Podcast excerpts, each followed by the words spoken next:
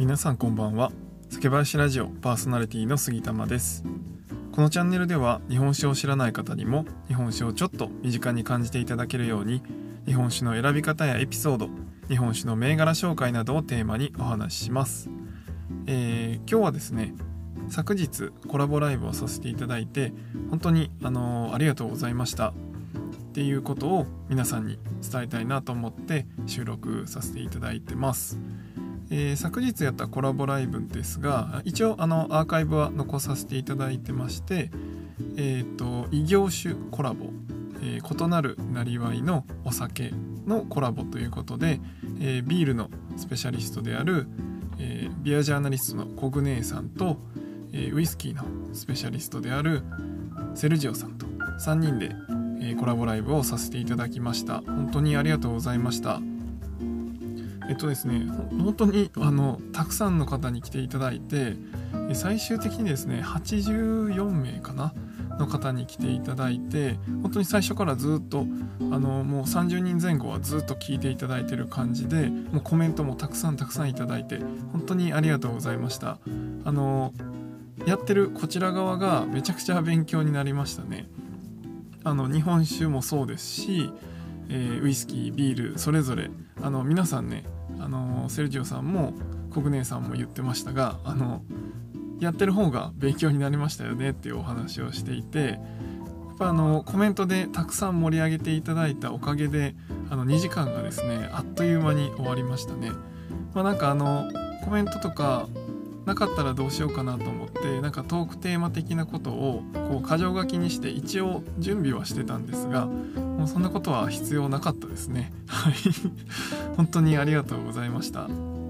で、あの来ていただいた方はですね、多分それぞれの、あのお酒のことを聞いていただいて、あの楽しんでいただけたのかなと思いますが、まあ、ぜひぜひあの他にもですね質問とかあれば、僕の場合だと、えー、日本酒に関してはお答えできますし、えー、概要欄にもう一度貼っておきますが、えー、ビールに関しては、えー、コグネさんとか、えー、ウイスキーに関してはセルジオさんとか、あのーね、それぞれの配信聞きに行っていただいて、えー、っとそれぞれのなんていうんですかね、聞きたいことはどんどんご質問していただいて交流していただければなと思っております。はい。で、えー、昨日もですね日本酒飲んでいただいた方もたくさんいらっしゃって、あの熱燗飲んでますとか、えー、ここの日本酒が好きですとか、そういう感じでこう言っていただいたりして本当にありがとうございました。で、まああのー、全体としてはまあちょっとにじかんあるので、アーカイブあの全部聞くのはなかなか難しいかもしれないんですが、ぜひ聞いていただければなと思っております。あ、そうだ、えっとすいません、昨日来ていただいた方々、あのーね、スタンド エフエム で結構皆さん来ていただいた方の名前をお呼びするっていうことが多いと思うんですが、ちょっと昨日ですね本当にたくさん来ていただいたこともあって、あのお一人ずつお名前お呼びできなかったんですが、あのコメントに関しては全てあの読ませていただいてましたし、あのライブの中であの何個かねご紹介させていただいたコメントとかもありましたので、ちょっとあの多分次回以降も、えー、そういう形でなると思うんですが、ちょっとそこはご了承いただければと思います。本当にねコメントがめちゃくちゃ流れていくんですよね。いや、あんなにこう活発にいろんなコメントいただくっていうのが初めてだったので、まああのどちらかというとね、こちらがこうお答えしているのを聞いていただくっていう形で、えー、これからも聞いていただければなと思っております。はい。で、昨日いただいた、まあ、日本酒の、あの質問で、えー、セルジオさんから聞かれたことがあって、それをちょっと今日、えー、お話ししたいなと思ってます。で、えー、何を聞かれたかっていうと、えーと、お店に行った時に冷酒で飲んだ方がいいですよとか、あのこれは熱燗で飲む方がいいですよっていう風に書いてあるけど、それってどうやって決まるのっていうお話でした。で、まあ、この質問に関しては、えーと、簡単に お, お伝えしたいなと思っていて、まず日本酒って大きく分けるとに種類に分かれます。で、えー、ひとつが生酒って呼ばれるようなものとかいっかいだけ火入れをしているようなものは、えー、養冷蔵なんですね。この養冷蔵のものか、もしくは、えー、通常の工程にかい火入れをするっていう作業をして、えー、酵素とかの活性を止めた状態にしてある、まあ、常温保存が可能なタイプですね。このふたつ、養冷蔵か常温保存できるか、ざっくり分けるとこういう大きくふたつに分かれます。で、えっと、これを住吉藩さん、僕が今お手伝いしたりしてる住吉藩さんでは、養冷蔵のタイプをモダンで、常温保存の方をクラシックっていう風に呼んでます。えっと、製法がクラシックとかそういうのではなくて、えー、製法とか全く関係なくて、そういう、えー、生酒、養冷蔵のものか養冷蔵のものじゃないか、常温保存できるかっていうので、モダンとクラシックっていうのを分けています。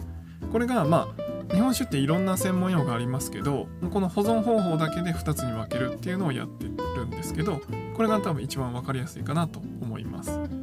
で、じゃあ、えー、それぞれどうやってどういう温度で飲むのがいいのかっていうと、生酒はやっぱりその絞りたて、そのままフレッシュな状態で、酵素とかもね生きてる状態で、まあ、ピチピチの状態ですね。で、飲んでほしいから、まあ、生酒として絞りたてそのまま養冷蔵で保管してるわけなんですね。ってことはこっちに関してはあの冷酒で飲んでほしいっていうタイプになります。通常ですね。で、逆に常温保存できますよっていうタイプに関しては、すでにだいたいにかい火入れしてるものに関してはいちねんぐらい熟成されてるものが多いんですね。もちろんそのさんねん熟成とかそういうのもあるんですけど、基本的には、えー、にかい火入れをしているものが多いです。ってなると、えー、そういうものはまあ熟成してる分、うまみとかそういうのがこう膨らんできているタイプになります。で、ここにさらに熱燗にして温度を入れることによって、この熟成がもう一段階加速します。熟成の考え方としては、あの例えばじゅうどでずっと積算していくと、まあ、そのじゅうどが重なって熟成していくっていう考え方ですね。だから逆に言うとれいどで熟成は進まないっていうのは、ゼロを何回足してもゼロなので、えー、熟成は進まないですよねっていう感じの考え方ですね。